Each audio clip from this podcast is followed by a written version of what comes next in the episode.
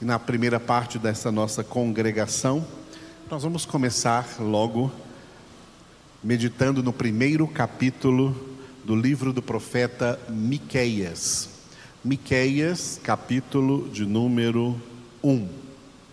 Lembrando que enquanto nós proclamamos a palavra de Deus, ela é o poder de Deus, ela é o evangelho de Deus, o poder de Deus para a salvação de todo aquele que crê.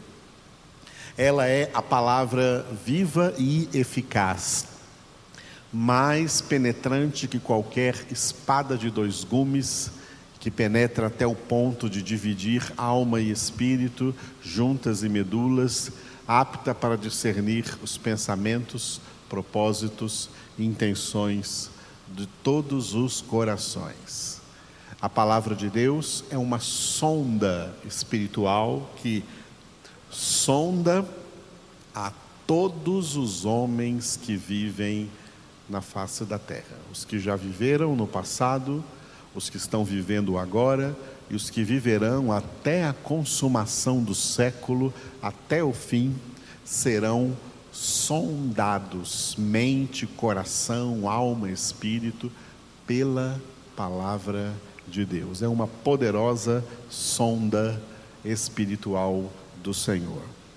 Receba então agora a palavra de Deus na sua vida, o Senhor vai nos sondar nessa noite enquanto Ele nos sonda com a Sua palavra, Ele também vê tudo o que nós verdadeiramente necessitamos e Ele opera em todas as nossas necessidades de acordo com a Sua palavra. Aleluia! Louvado seja o nosso Deus que é bom para conosco o tempo todo. Miqueias, capítulo 1. Palavra do Senhor que em visão veio a Miqueias, Morastita, nos dias de Jotão, Acás e Ezequias, reis de Judá, sobre Samaria e Jerusalém. Ouvi todos os povos, prestai atenção, ó terra, e tudo o que ela contém, e seja o Senhor Deus testemunha contra vós outros o Senhor desde o seu santo templo. Porque eis que o Senhor sai do seu lugar e desce e anda sobre os altos da terra. Os montes debaixo dele se derretem e os vales se fendem. São como a cera diante do fogo, como as águas que se precipitam num abismo. Tudo isto por causa da transgressão de Jacó e dos pecados da casa de Israel. Qual é a transgressão de Jacó? Não é Samaria? E quais os altos de Judá? Não é Jerusalém? Por isso, farei de Samaria um montão de pedras do campo, uma terra de plantar vinhas, farei rebolar as suas pedras para o vale e descobrirei os seus fundamentos todas as suas imagens de escultura serão despedaçadas, e todos os salários de sua impureza serão queimados. E de todos os seus ídolos eu farei uma ruína, porque do preço da prostituição os ajuntou, e a este preço volverão. Por isso, lamento e uivo. Ando despojado e nu Faço lamentações como de chacais e pranto como de avestruzes, porque as suas feridas são incuráveis. O mal chegou até Judá, estendeu-se até a porta do meu povo, até Jerusalém. Não o anuncieis em Gate, nem choreis, revolvei-vos no pó, em Bet-Leafra. Passa, ó moradora de Safir, em vergonhosa nudez. A moradora de Zaanã não pode sair. O pranto de Bet-Ezel tira de vós o vosso refúgio. Pois a moradora de Marote suspira pelo bem, porque desceu do Senhor o mal até a porta de Jerusalém. Ata os corcéis ao carro, ó moradores de Laques. Foste o princípio do pecado da filha de Sião, porque em ti se acharam as transgressões de Israel. Portanto, darás presentes de despedida a Moresete Gate. As casas de Axibe serão para engano dos reis de Israel. Enviar-te-ei ainda quem tomará posse de ti, ó moradora de Maressa. Chegará até Adulão a glória de Israel. Faze-te calva e tosquia-te por causa dos filhos que eram as tuas delícias. Alarga a tua calva como a águia, porque de ti serão levados para o cativeiro. Começamos então hoje a leitura deste livro de sete capítulos durante as nossas congregações, hoje com o primeiro capítulo. O profeta Miqueias, ele foi um profeta contemporâneo do profeta Isaías. Um dos maiores livros do Antigo Testamento, o livro do profeta Isaías. Miqueias viveu na mesma época de Isaías.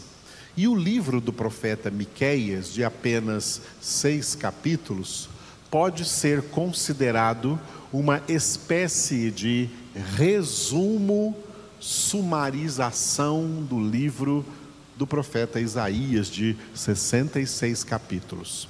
Assim como Isaías, Miqueias é usado pelo Senhor, pelo Espírito de Deus, inspirado pelo Espírito de Deus, para, dentro deste livro, profetizar a primeira vinda de Jesus, a vinda do Messias, a vinda do Salvador. Mas também, assim como o profeta Isaías, o profeta Miqueias é levantado por Deus para repreender a nação de Israel. Uma nação que, nessa época, estava dividida entre Reino do Norte e Reino do Sul. O Reino do Norte mantinha o nome de Israel e a capital era Samaria, e o reino, o Reino do Sul, mantinha o nome da maior tribo do sul, a tribo de Judá, que era a tribo messiânica, a tribo onde estava acontecendo a linhagem, a genealogia de Jesus Cristo, cuja capital era Jerusalém, onde o rei Salomão havia construído o templo do Senhor, o templo de Deus. Bom, nessa altura, Israel era uma nação dividida. E como a palavra de Deus declara, um reino dividido não pode subsistir.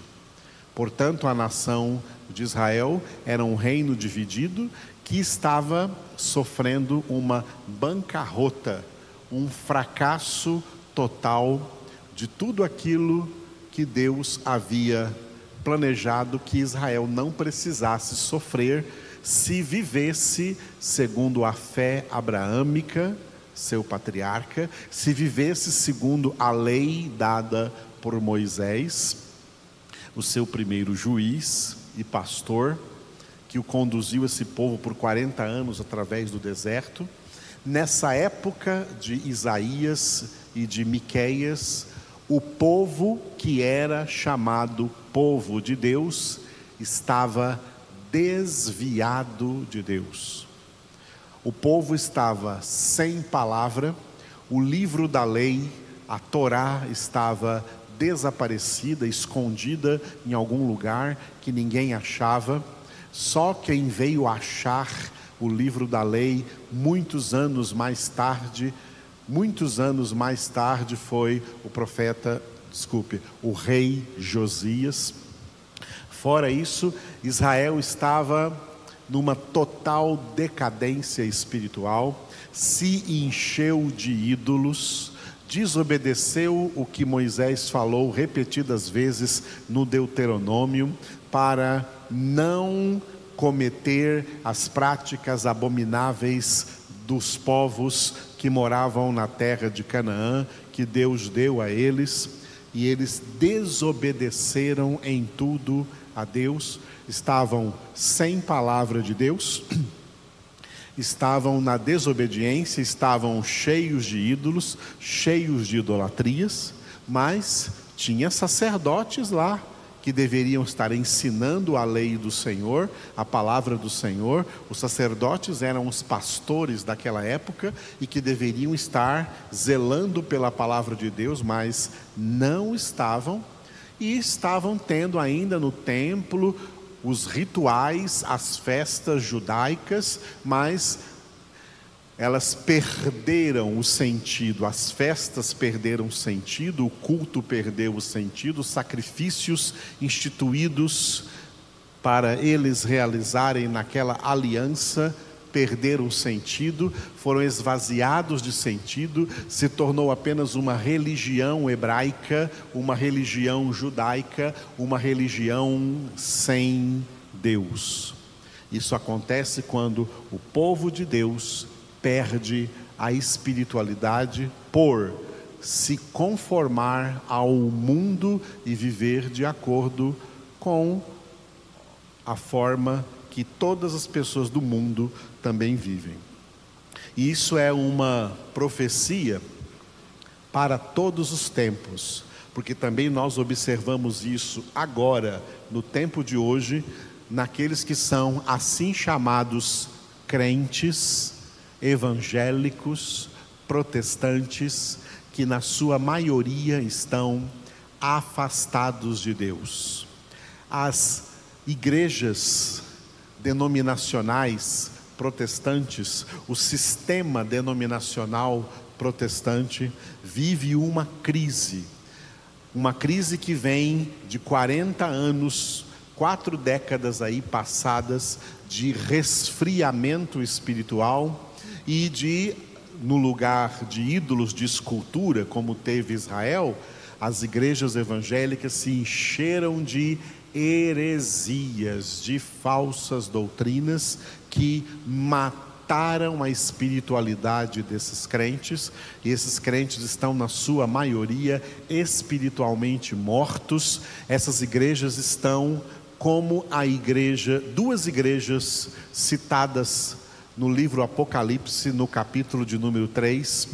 Primeiro, como a igreja de Sardes, a igreja de Sardes, Jesus deu uma mensagem assim: Tu tens nome de que estás vivo, mas estás morto.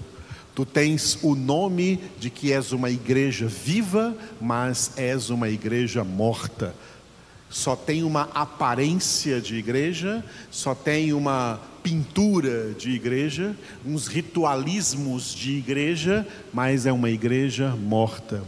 E a segunda igreja citada também em Apocalipse capítulo 3, nesse sentido, é a igreja de Laodiceia que se achava rica e abastada e que não tinha necessidade de nada. Isso fala de igrejas de elite, igrejas elitistas, igrejas grandes, igrejas ricas, igrejas poderosas, igrejas luxuosas, onde as pessoas se sentem bem no meio desse luxo materialista capitalista, mas perderam tanto a espiritualidade que a mensagem de Jesus para Laodiceia foi essa: Tu és um ignorante, tu não sabes que tu és miserável, desgraçado, pobre, cego e nu.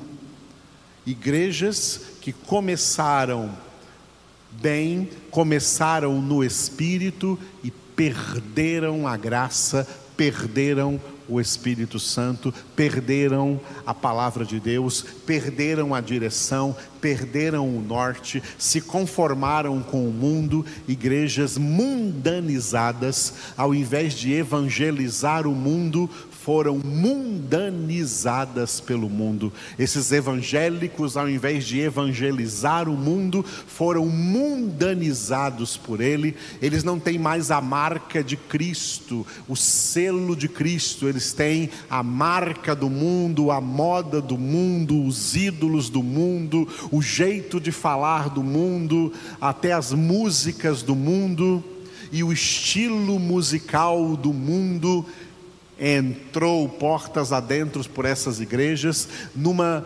desculpa esfarrapada de ganhar jovens.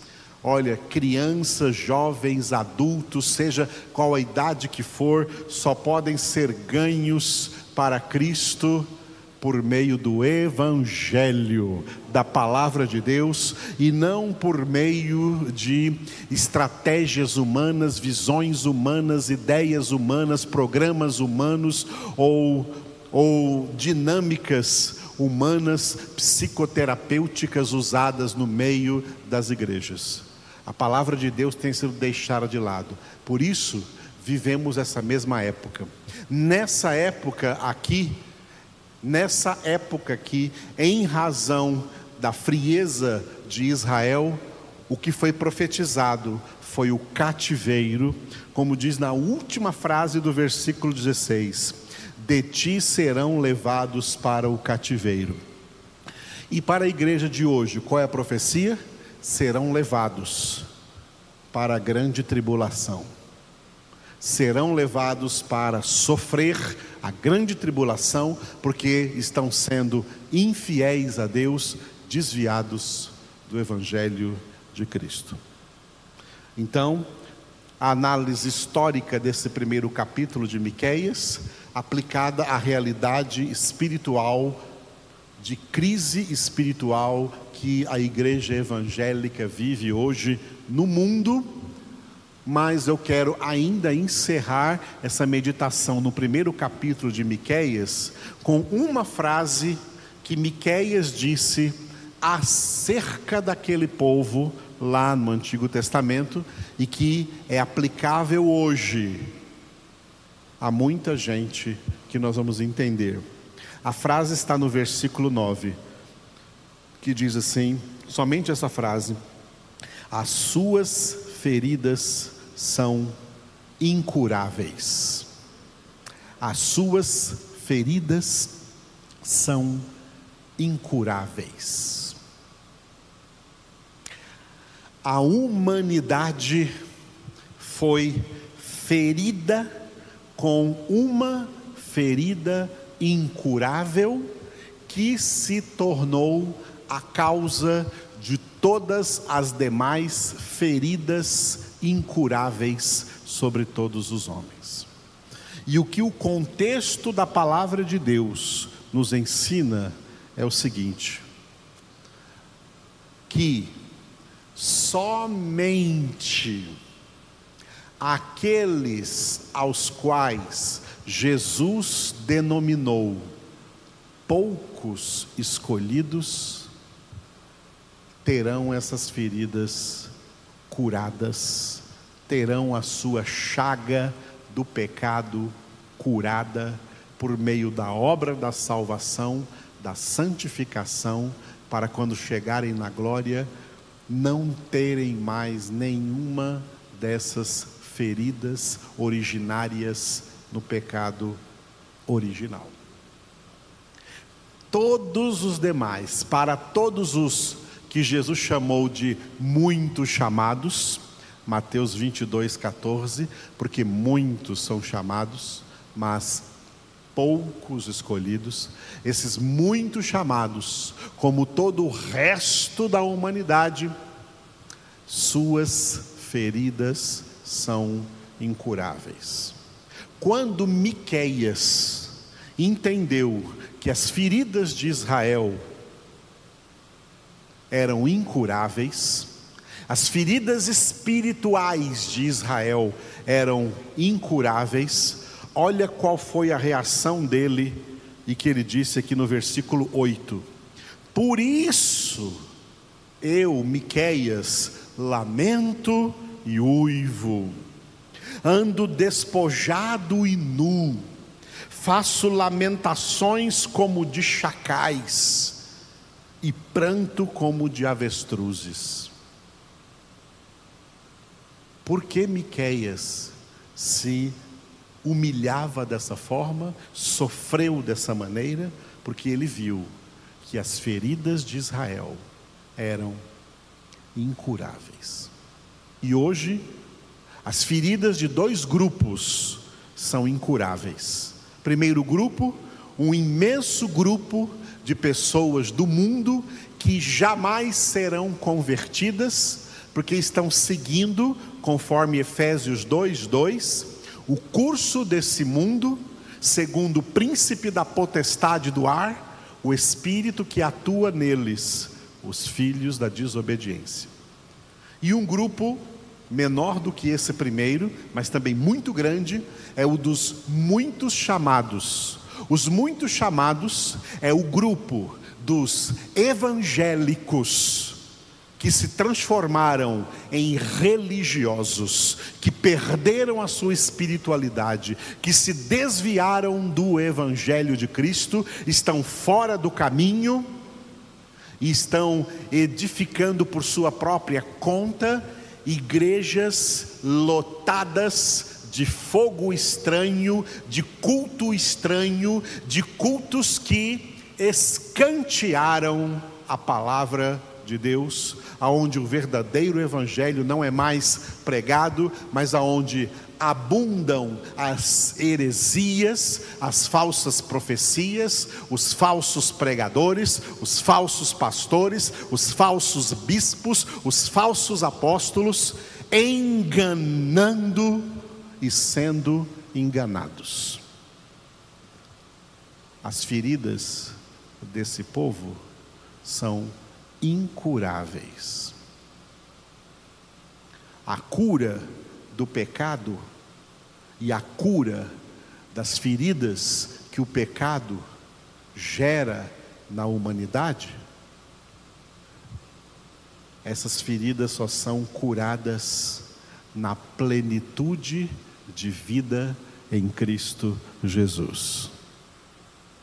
Quando Jesus disse: Eu vim para que tenham vida e a tenham com abundância, uma vida com abundância também é uma vida sarada, uma vida onde as feridas são curadas. Por isso Isaías escreveu no capítulo 53: pelas suas feridas, pelas suas pisaduras, pelas suas chagas, nós fomos sarados. Mas só quem experimenta de fato essa cura genuinamente espiritual que levará para o céu um povo sarado são aqueles, segundo Efésios capítulo 1, versículo 4, aqueles que Deus escolheu em Cristo antes da fundação do mundo para serem santos e irrepreensíveis diante dele em amor. Aleluia. Oremos. Obrigado, Pai Celestial. Obrigado, Senhor Jesus Cristo. Obrigado, Espírito Santo de Deus, por esclarecer para nós a tua palavra e nos guiar a toda a verdade mesmo que ela não seja aquilo que muita gente pensa, que muita gente ilusoriamente pensa, religiosamente pensa, porque o modo do Senhor pensar é acima, infinitamente acima e mais elevado do modo como que os homens pensam. Como tu mesmo disseste, Senhor, e inspiraste o profeta Isaías para escrever em Isaías 55, versículos 8 e 9: Meus pensamentos não são os vossos, diz o Senhor, nem os meus caminhos os vossos caminhos, mas tanto quanto os céus são mais altos do que a terra, assim são os meus caminhos mais altos do que os vossos caminhos, e os meus pensamentos mais altos do que os vossos pensamentos. Te louvamos, Senhor, por essa verdade da tua palavra, que aqueles que serão curados da ferida do pecado, da ferida que originou todas as demais feridas na raça humana, são aqueles que tu escolheste para a tua herança, como está escrito no Salmo 33, 12: Bendita a nação cujo Deus é o Senhor, o povo que ele escolheu para a sua herança. Esses que o teu filho Jesus denominou poucos escolhidos, estão agora em processo de cura e serão completamente curados. Todos os demais têm feridas incuráveis. Nós entregamos diante de tua presença estes homens, essas nações, e a palavra do Senhor nos ensina também, apesar de tudo isso, a orar em favor de todos e pregar a todos e amar a todos e testemunhar Cristo Jesus a todos. Fortalece no Senhor nesse sentido, cumpra-se em nós tudo o que está determinado por ti na tua santa palavra.